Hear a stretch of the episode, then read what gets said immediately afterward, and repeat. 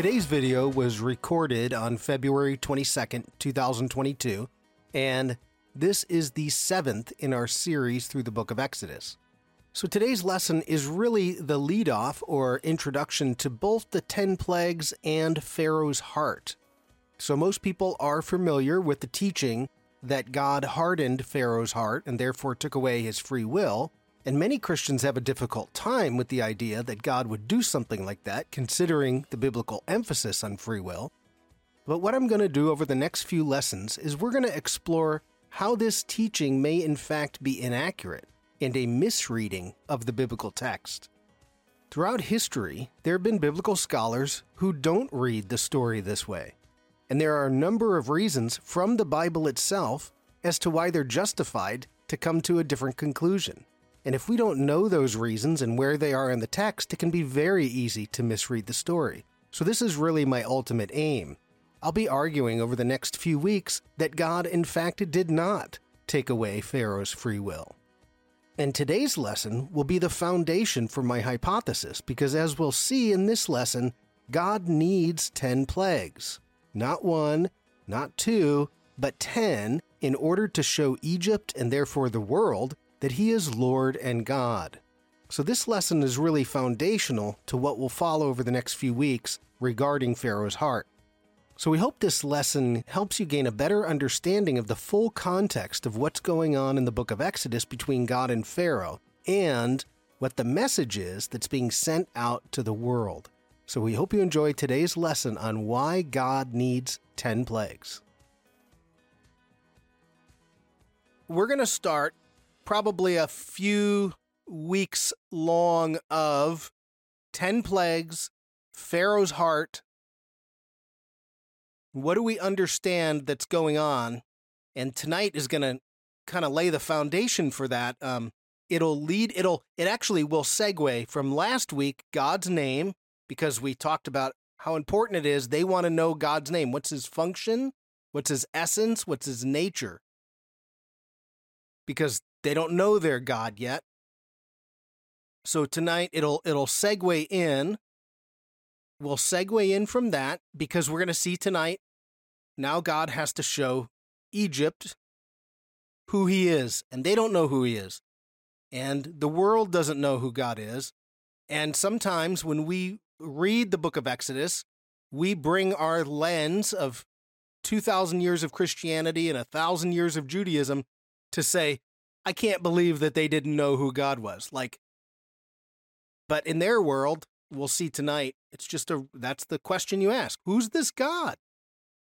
And what we're going to do is tonight we'll lay the foundation for looking at Pharaoh's heart in a little bit different way uh, than we know it. So, because the big question everyone wants to know is did God take away Pharaoh's free will? And we're going to address that because there are some things underlying our English that uh, disrupt things. So, okay, uh, our picture, the background. This is actually a photograph. I got it off of um, Adobe, Adobe Photos. So I did not take that photo. In in the Middle East, they have these huge dust storms, huge. Um, unfortunately, I've been in a few of them, and they're really uncomfortable because dust is blowing everywhere. I mean, we get them out in out in Phoenix and stuff like that, but so this has got a lot of the as the sun is setting with all of the particulates in the air makes great light for photography. Um, but the Middle East is uh, notorious for their for their uh, dust storms, and so part of the reason I wanted to choose this photo to get not only uh, the pyramids but the Sphinx is in there is that the building projects in Egypt and the building projects all over the ancient world, even all the way up until Jesus' day, tells you how powerful their God is and how glorious their civilization is. So the Jews, even in Jerusalem, want a glorious temple. Why? Because it tells you how glorious their God is. And of course, there's a shift, you know. Paul in Corinth saying to the people, Hey, and they're like, Where's our temple? And Paul's like, You're the temple now.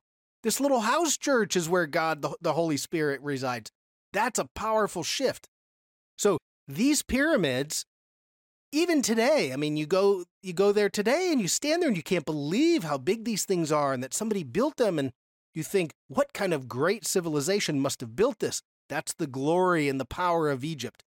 And they would have been the caps of those would have been coated in like uh, gold. So for miles away, if you're an enemy approaching Egypt and you see those, you start thinking twice about uh, going after a civilization that that's powerful. So we'll get we'll talk about that tonight, and that will come into play. So this is week seven in Exodus, and the question we're asking is why ten plagues? Now, in our um, Christian tradition, we're not used to coming to the text and asking tough questions, questions that maybe we can't even answer. But um, really exploring around what's being said. Usually it's like, well, that's just what happened. It's like, no, let's think about why 10 plagues. So why not one plague? Why not two, right? Surely God could have brought them out in one plague. In fact, we'll see tonight that God is going to even say, I could have wiped you off the face of the earth, but I didn't because I have a purpose. And so the 10 plagues is much more about a purpose that God is going to show not only Egypt, but the whole world who is God Most High, right? Who is the God that, that controls the cosmos? So that's our question. Why 10 plagues?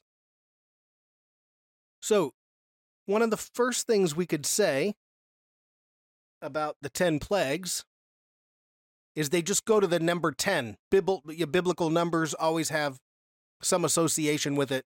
And so number 10, this is this is uh the first one on your sheet. Why 10 plagues, right? Well, 10 in uh, the biblical thinking is completeness. Uh 10 times in Genesis 1 and God said. So 10 times God speaks. And you get then that's a completeness for creation. Um, 10 commandments, uh, 10 plagues. So something about 10 is shows a level of completeness. So if you're going to show the world who who's God and who's not, there's a level of completeness in 10. Uh, divine perfection is another one. Order is another one.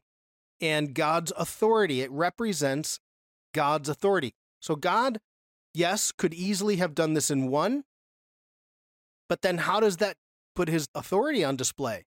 Because one, and you say, uh, that was just a fluke. That wasn't really God. You know, we need to see it again. Then you go two. Uh, well, it's just a coincidence. How about three? Okay, now we're getting a pattern here and we're building a pattern.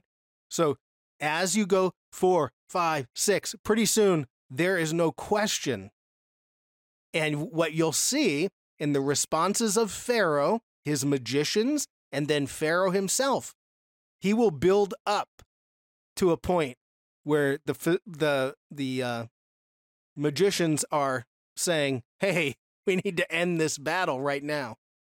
Don't you realize you're destroying Egypt?" Uh, by the tenth one, of course, that's the completion of it. So ten, that's that would be the first thing to do is just start out with that number. Um, the second one, and this is number two on your handout, is that God needs to show the Israel, or I'm sorry, Egypt, that he is beyond the cosmos. And what I mean by that is he's outside of time and space as we know it, and as they envisioned it in the cosmos. So when we think about Egypt in the book of Exodus, Egypt is a stand in for the entire world. Egypt was the most powerful civilization, the most glorious civilization. Now, of course, you have Babylon and the Hittites, and the, they would all battle it out right over uh, that town called Megiddo, where there's going to be the, the Battle of Har Megiddo one day. But Egypt is the stand in for the world. And we talked last week, they live inside that great cosmos that's a big cycle. And to them, everything exists inside that cycle. So you have this pantheon of gods. However many gods they have, those all those gods live inside the cosmos. Pharaoh. Pharaoh is considered a type of god, or he's a semi divine being, or God man, whatever it is. He's part of God. Now, he's in the cosmos as well. And one of the distinguishing factors is of who becomes a god and who doesn't is simply who has more glory. Uh, if you went from Pharaoh, you could go down to the people, and you could even talk with the animal, the animals there. And so, in their mind, the animals could be just like a god as well. In fact, some of them would be representing a god. There is no difference. There, we don't. We have different categories in our way of thinking. They just saw it all as one cosmos. And so, who's got the most glory? That means you're a god, and that's what Pharaoh represents. It's all about his glory, and we'll talk about the glorious shining power that comes out of Egypt. Now, what's God going to do then? God's going to show up and he's going to say, uh, but see, I'm outside of the cosmos. I'm the creator of the cosmos. Yes, I can interact with the cosmos, but I'm outside it. I'm outside of time. I'm outside of space. By the way, this issue is not going to go away for ancient people. Uh, in Jesus' day, the number one competitor to Christianity for the early church was the god called Mithra. And we had talked about Mithra many years ago. Mithra was a god. What had happened was, if you remember, uh, you, this is so this is so long ago, but the um, there was a there was a crisis in the cosmos. They realized that the stars didn't move how they thought they moved. And when they when they realized this, they said there must be a god outside the cosmos. And what they came up with is a god called Mithras. And of course, it's just our god, but the whole point is this doesn't go away in the ancient world. So even up to Jesus' day, they're still wrestling with the idea of all the gods are inside the cosmos, except for that Jewish God over there who's supposedly outside the cosmos. All right, so this is what God's going to do. As we move through these chapters and we start to unfold what's happening, God's going to tell them, I'm outside the cosmos and I'm going to unveil my glory. So we don't see the word glory used for God until after the plagues are kicking in. And then God's glory comes on display. So let me show you one example. This is after the plagues, and I forgot, I didn't put this on your sheet, so I apologize. If you want, we're going to be turning a lot in the Bible. So if you want to open up to Exodus, you can go to 14. Exodus 14 is after the Passover, but before the Red Sea but I just want to show you how these two verses go. What this is actually what God is up to. So Exodus 14, it's 17 and 18. So verse 17 says, I will harden the hearts of the Egyptians so they will go after them. Now we'll talk about that next week. And then it says, And I will gain glory through Pharaoh and all his army, through his chariots. Oh, sorry. I will gain glory. This is what God's up to. So he the the hardening of the Egyptians in that's there's a purpose behind that. It's to glorify God, to show his shining power. So I will gain glory through Pharaoh and his armies, through all his chariots and horsemen. Then verse 18. Here's the second half. The Egyptians will know that I am the Lord when I gain glory. How do you explain to a world that is all about power and glory and all kinds of gods that you are the highest God? Well, you have to speak to them in their own culture and then show them your glory, which is power. So, God is, there's two things happening. The Egyptians will know that I that he is the Lord and God's gaining glory. So it's these two words right here, glory and glory, that are really what we ought to pay attention to because this is when you start to see the glory of God being revealed. They recognize who they're standing in front of. So this is what we'll basically talk tonight. I'm going to show the Egyptians who I am, and my glory is going to be revealed. And these are the two most important things because it's really a big shift after that when he goes out to Mount Sinai. Okay, so that said, let's talk about this word glory. What does that mean? This is the distinguishing feature, right, between man and God, right? The the gods were glorious, filled with power that man didn't have. And so a king was seen to be imbued with certain amount of glory uh, shining power. We do this to our leaders even today. People envision that the leader has more power than they actually have. And so if Pharaoh comes into power, his glory elevates him to be one of the gods. So when you're seated on the throne, you're assumed to have all this glorious power. So, glory and it's a type of this is it's kind of strange. Shining power. So when we think of something that looks glorious, there's a shining element to it. But glory is also about power. Whenever you see glory in the Bible, think shining power. And when you they see glory, there's two things, two responses, or two um, two emotions that it creates in us awe and fear at the same time. So when you recognize the glory of God, you are in awe of what you're seeing, what's in front of you, but at the same time, you feel a sense of trepidation, of fear, because you recognize the power that's in front of you. And all of us have gone through experiences where awe is just, it's amazing. You feel very small. You can't believe the power in front of you.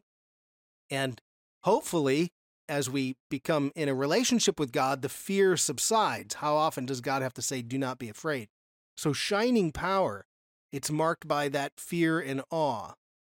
And so, for a king, I'll show you a few pictures in a minute, you represent your shining power by a crown. What, what do all kings throughout time wear? They they're like bedazzled. You bedazzle the king to make them look shining and powerful, and that's supposed to tell you how powerful they are. So glory. Now, really important. Where does the word glory come from? At least what's the underlying in the Old Testament? So we're going to see this word a lot.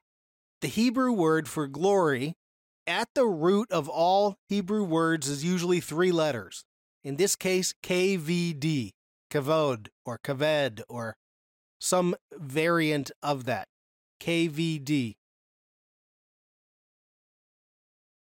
Now, kavod is translated into glory, but in Hebrew it means heavy or weighty. It's the weightiness of God. So it could mean physical weight, and sometimes that does. But when it's talking about God, it's the weightiness of God. How heavy, if you recognize the reality of who God is, you do not take it lightly.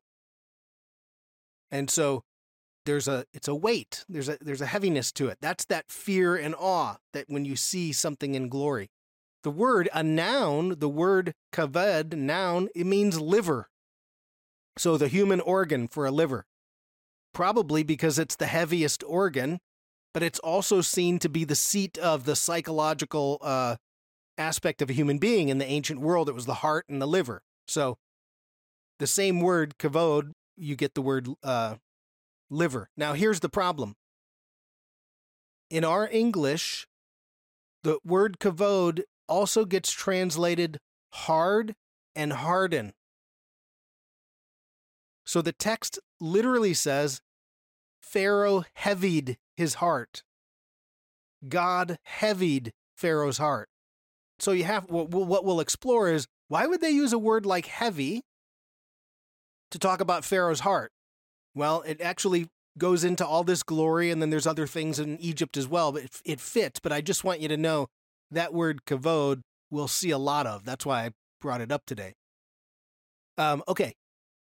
And if you're talking about people, uh, people who are important have glory, to honor somebody. So in the Ten Commandments, kavod your mother and father. There's a heaviness to your parents. Of the of the 7 billion people in the world, there's two, a mother and a father that carry extra weight when their word says something, right? Their life and death to you as a child. And when the word of a parent comes out, it's heavier than a normal and we all experience that with our parents. So to honor your father and mother is is kavod, same word, same uh, root. Uh, so important, honor, splendor, power. So that's all when it has to do with people. When it, or when applied to a person or a king or a god. So okay. So glory, shining power. Let me. Oh. Whenever you see it used, there's something about brightness associated with that glory. And if you have a king, like I mentioned, you dress him up to embody that brightness. And there's, I don't know, the phenomenon of a human being where brightness equals some kind of power, right? So, um, for instance, I just put this, you'll have to go read it at some point, but I just want you to note 1 Timothy 6 16, don't go there, but God resides in unapproachable light. So the glory of God is shown by a unbelievably white, pure white light. He's an unapproachable light. That's how the Bible God is shows up in fire, so there's light. He shows up in a pillar of uh, of fire. Or think about the transfiguration of Jesus. What's what are we witnessing when we when Jesus transfigures? The glory of Jesus is being revealed in the transfiguration. His clothes were as white as the brightest light. Light is streaming out of his face. And so when you see, you know, here's a painting of the transfiguration, that's his glory shining through. It's shining power coming through. And so to the ancient world, to see the transfiguration, ah, glory, that's the power. That's glorious, shining power coming through. Now, what do you do if you're an Egyptian? What do you do with a human king? You make them shiny, so you might see something like this out of Egypt. So you're going to show the world how glorious your king is by covering him in gold. Because, well, that's what they did. That shows the, the glory of, of the king. Um, it said, or scholars note, so this is a crown. This is an Egyptian crown. And Pharaoh's crown, because it has was a glory, a symbol of glory, was said to strike fear in the enemy. And so if you think of any crown that goes on a king, jewels, something that makes it stand out. And that is supposed to intimidate, strike fear in the enemy. So, and what we're going to see, of course, is the glory of God going up against the so called glory of Pharaoh. And then the last piece is if you want to show the world how glorious your civilization is, you build some buildings like this. I mean, this is like the, uh, you know, if you're a shepherd living in the desert of Egypt and suddenly you walk in and see those, surely that's a glorious king. I mean, it's kind of like, you know, a kid who lives, grows up on a farm in the middle of nowhere, goes to New York City. He's got big eyes. He can't believe how many buildings and how tall they are. They must be gods that built those buildings. We still kind of have that same reaction about how powerful you must be to be able to build something like that. This would be an amazing thing hence the reason they uh, built them to show their power. Okay, so that's glory, really important. because this is an underlying theme of what's going on in the whole 10 plagues, as God says in, in verse 14. Pharaoh is there so that people can see my glory. Okay, now we're going to do something. What I want you to do is if you have your sheet, you can flip it over to the back, and I'm going to walk through uh, in one direction so I won't skip back and forth. And I just want to read some verses. God needs 10 plagues. And this is going to become really important when we start to see the words that are used for Pharaoh's heart. God needs 10. Pharaoh starts to waver. God steps in, he strengthens his heart. We'll see that next week. Why? I need you to keep going, Pharaoh. And Pharaoh keeps going so that you get to 10. Why do we need 10? That the world will know that I am Yahweh or I am the Lord. So we're going to see this a whole bunch of times. If you're just kind of reading fast, you might not pay attention to them. But this becomes an underlying theme of the of the plagues themselves because the plagues are going to tell the world who's Lord. All right, so what I want to do is start with Exodus 5, verse 2. And so, starting right at the top of your sheet on uh, on the backside of your sheet. And this is going to dovetail from last week because Moses and Aaron are going to go to the Pharaoh and they're going to say, "Hey, God, uh, God of Israel wants us to uh, vamoose out of here and go into the wilderness so we can worship him. And Pharaoh is going to, of course, say, uh, he must not be that powerful because you guys are slaves. And if your God was that powerful, y'all wouldn't be slaves. So here's what he says. So ver- starting at verse 5, uh, or sorry, verse 1 in chapter 5. Afterward, Moses and, and Aaron went to Pharaoh and said, This is what the Lord, the God of Israel, says Let my people go so that they may hold a festival to me in the wilderness. And of course, now you understand Pharaoh's response. Pharaoh says, Who's the Lord? I never heard of him. I don't know who this is. He's not in the pantheon. You guys are slaves, so he can't be that powerful. Who is he that I should obey him and let Israel go? Now that makes sense. Ah, it's not like he's just rejecting God out of hand. He doesn't know who God is. So then he says, I do not know the Lord, and I will not let Israel go. It's just a that's just an honest statement from a guy who's like, I don't know who this God is.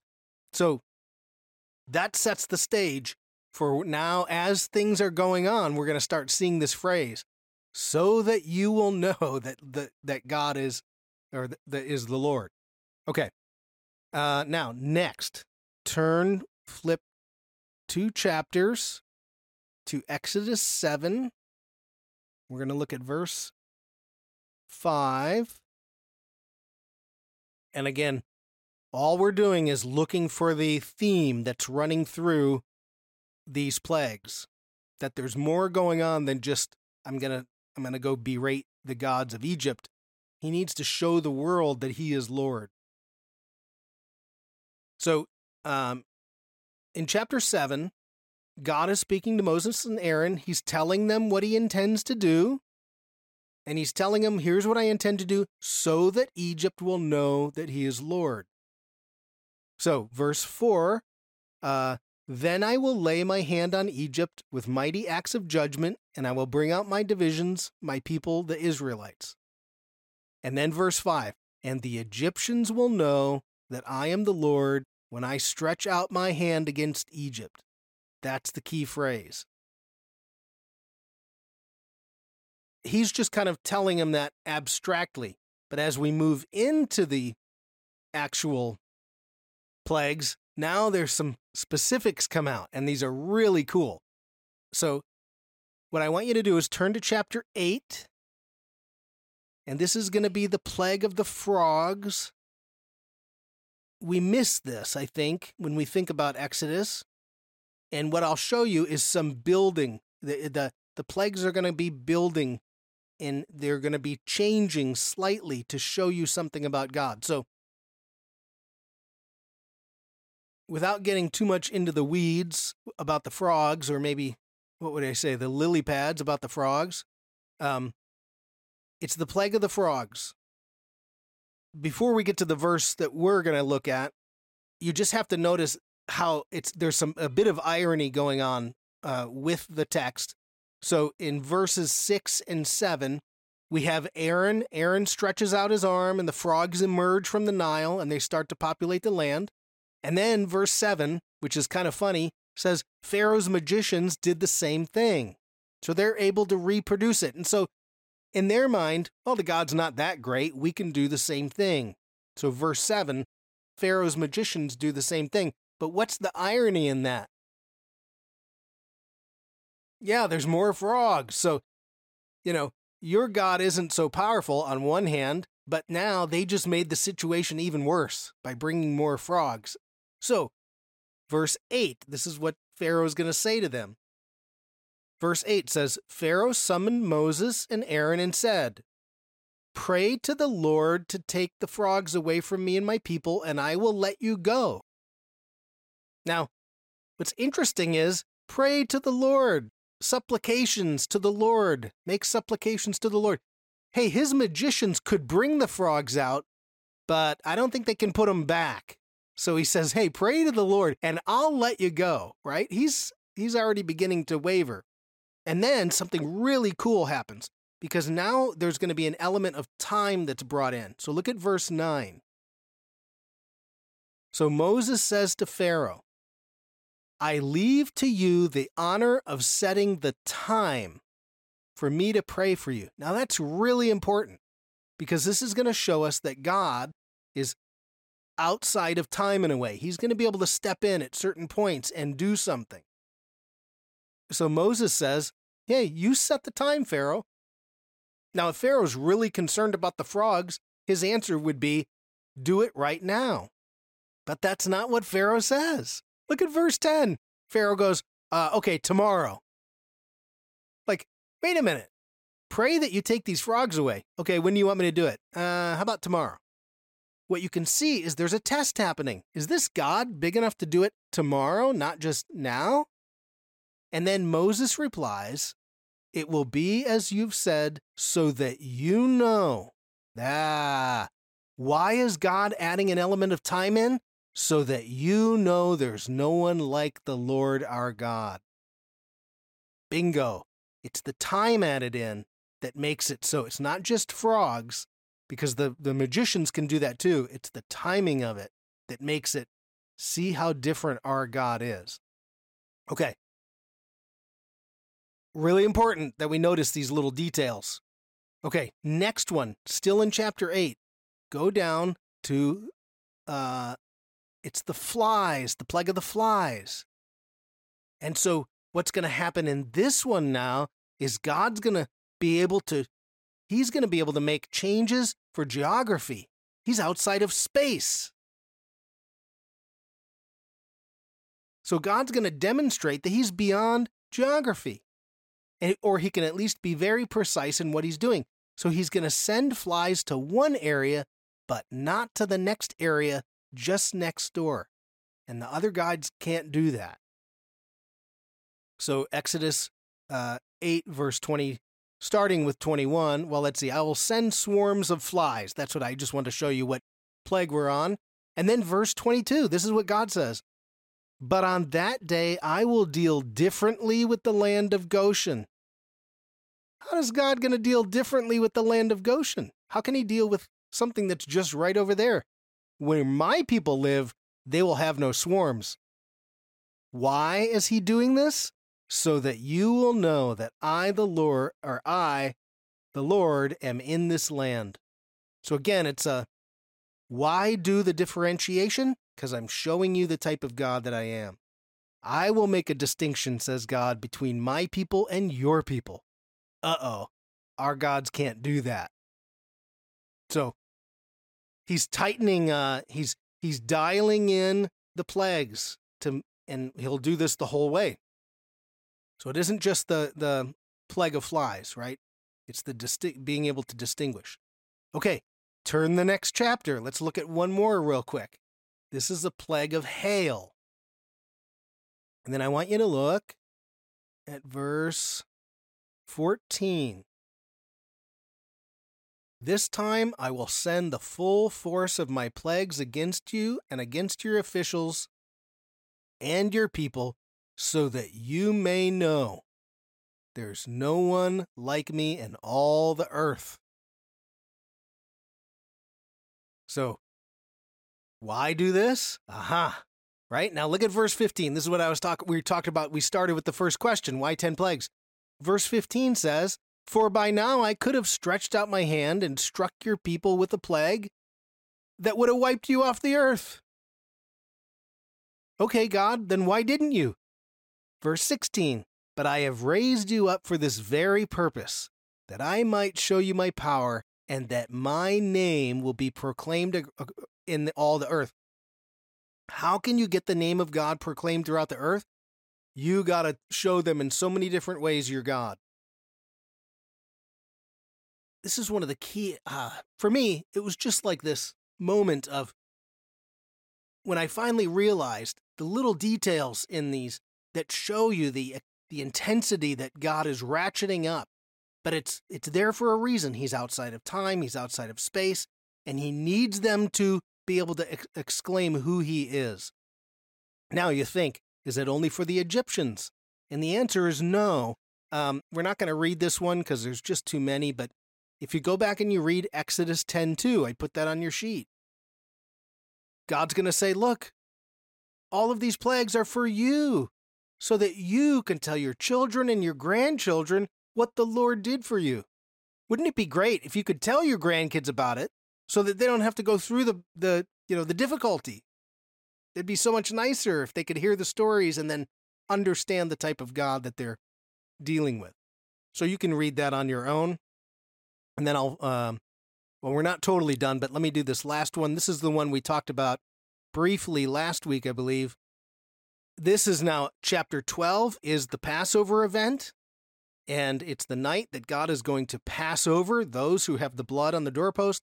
And he says, On that same night, I will pass through Egypt, and I will strike down every firstborn of both people and animals, and I will bring judgment on the gods of Egypt. So he can you can see he's uh one of his other in one of his other things that he's trying to accomplish is to show you what kind of God he is. He's bigger than all of these other gods in Egypt.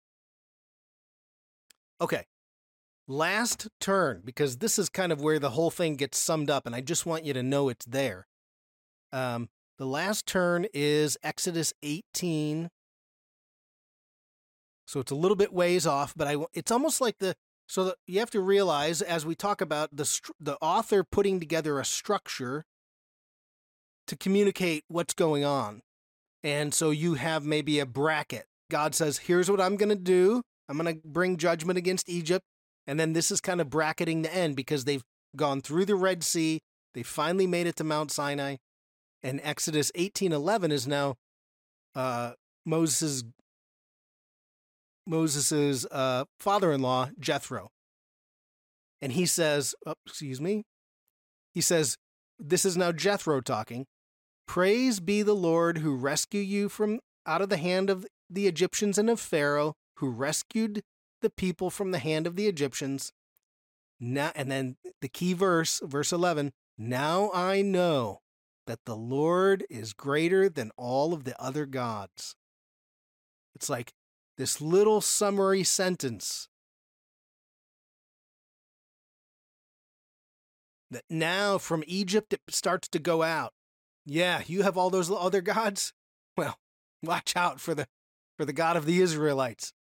He's greater than all these other gods. And so it's again the way that God is has to go out to the world to tell them uh, that he is greater. So if we go back to the beginning and we say to ourselves, well, why 10 plagues, right? Why not one? Well, for all these reasons, I need to show the Egyptians that I am the Lord. I need to show Pharaoh who I am because it's got to go out into the world the power the glory that is being revealed to you and he does it step by step by ratcheting up each of the plagues so There's a completeness to it. God transcends time, He transcends space. And the glory or the power of God is being shown compared to all the other gods in, existence. And the same thing is going to happen all the way up into the New Testament.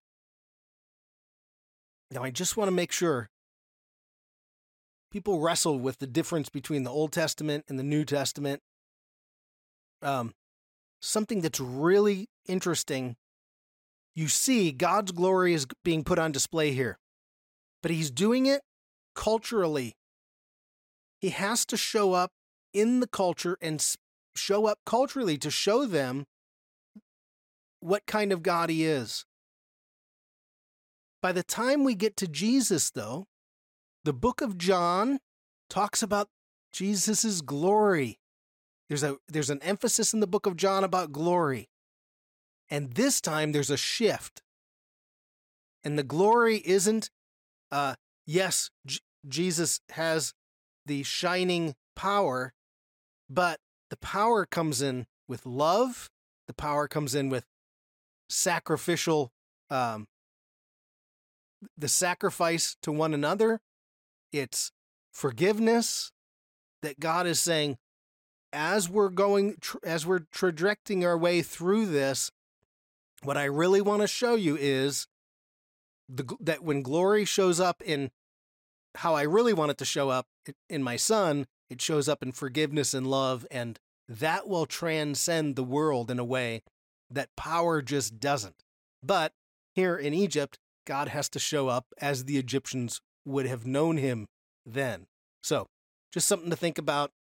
Um, with when by the time you get to John, you we're still wrestling with glory, but now it's Jesus' glory. Okay, so that's just introduction. That's going to lay the foundation for when we start talking about Pharaoh's heart, because, um, well, you'll see. There's there's some curveballs in there that we're going to deal with, and um, but I but if you understand that God has to get him through ten plagues, now you start realizing, oh yeah, maybe maybe we've you know maybe we've just jumped to the conclusions on on what God is doing with Pharaoh's heart. So we'll talk about that next week. We hope you enjoyed today's lesson and that it helps you gain a deeper understanding of the biblical text. Fig Tree Ministries is an educational nonprofit and we're 100% listener supported. If our lessons have been valuable to you in your study of the Bible, we ask that you support our work with a financial donation. Whether it's a one time donation or you become a monthly supporter, we appreciate your generous gift. Donations are easy through our website, figtreeteaching.com, and you can become a regular supporter for as little as $5 per month. We've included a link to our donation page in the description section below. Online giving through our donation partner, DonorBox, is easy and secure. By setting up your DonorBox account, you'll be able to easily track your donations when it comes time to doing your taxes. We thank all of our donors for their generous gifts, and as you go into the world, may the words of number 6 be with you. The Lord bless you and keep you. The Lord make his face to shine upon you and be gracious to you. The Lord turn his face towards you and give you shalom.